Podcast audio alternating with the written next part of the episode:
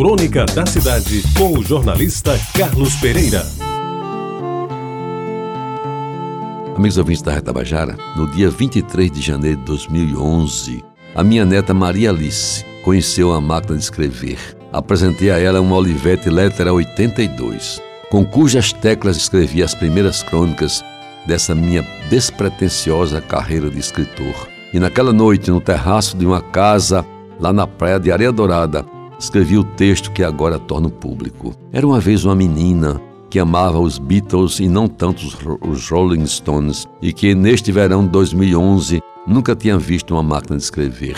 A sua sensibilidade desde cedo era demonstrada nos cartões que ela escrevia para o seu avô, que, embora distante mais de dois mil quilômetros, conseguia entender o seu pendor, talvez um tanto precoce, para as letras, para as artes e, em especial, para a poesia e para a música. Um detalhe que o velho avô percebeu nos primeiros escritos de sua netinha era o valor que ela dava às palavras mais doces, quase sempre emolduradas por corações, que devidamente pintados no papel até pareciam pulsar dentro do envelope. Assim, ela foi crescendo e desenvolvendo suas tendências e, ainda pré-adolescente, descobriu que o interesse pelos Beatles era mais do que uma coisa de momento, assim como uma nuvem passageira. E tanto estudou, e tanto pesquisou, e tanto pôde saber que aos doze anos recebeu um prêmio, dado pelos seus pais, diga-se de passagem, com inteira justiça, a oportunidade de assistir ao vivo e em cores a apresentação de Paul McCartney, quando de sua turnê pelo Brasil.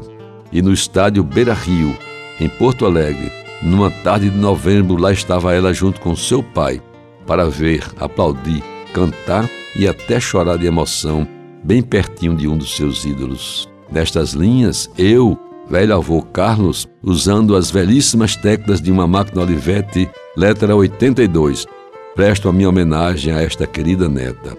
Seu nome é Maria Alice, a quem neste momento, diante de poucas testemunhas, numa noite de verão de janeiro de dois mil e onze, beijo terna e carinhosamente, e a quem dedico a última crônica escrita nesta antiga máquina de escrever, do avô Carlos Pereira para a neta Lilica, com muito amor.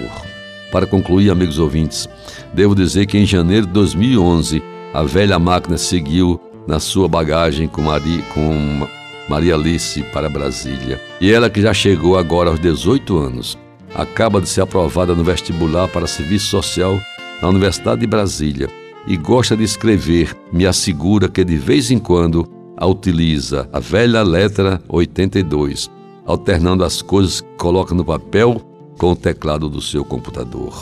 Você ouviu Crônica da Cidade, com o jornalista Carlos Pereira.